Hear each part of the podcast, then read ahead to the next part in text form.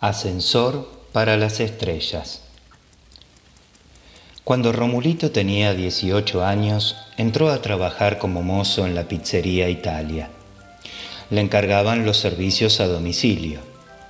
Durante todo el día corría arriba y abajo por las calles y escaleras, llevando en equilibrio bandejas cargadas de deliciosas pizzas, bebidas, papas fritas y otros comestibles. Una mañana telefonió a la pizzería el inquilino 14 del número 103. Quería una pizza napolitana y una bebida grande. Pero inmediatamente, o lo echo por la ventana, añadió con voz ronca el marqués Venancio, el terror de los mozos a domicilio. El ascensor del número 103 era de aquellos prohibidísimos, pero Romulito sabía cómo burlar la vigilancia de la portera que dormitaba en su mostrador. Logró meterse en el ascensor, cerró la puerta, pulsó el botón del quinto piso y el ascensor partió crujiendo. Primer piso, segundo, tercero. Después del cuarto piso, en lugar de aminorar su marcha, el ascensor la aceleró y cruzó el rellano del piso del marqués Venancio sin detenerse y antes de que Romulito tuviera siquiera tiempo de asombrarse.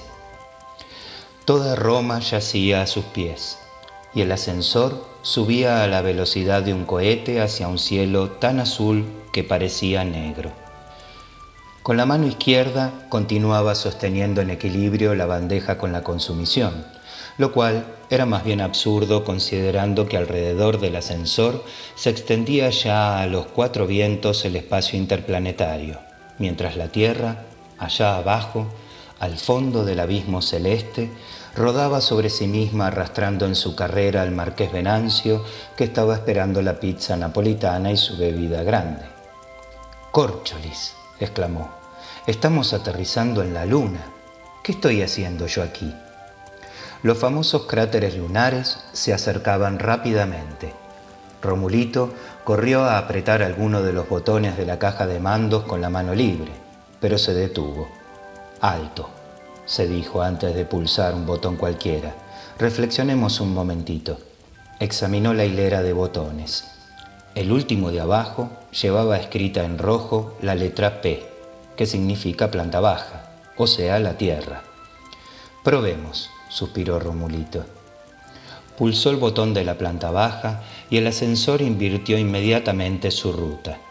Pocos minutos después, volvía a atravesar el cielo de Roma, el techo del número 103, el hueco de las escaleras y aterrizaba junto a la conocida portería donde la portera, ignorando aquel drama interplanetario, seguía dormitando.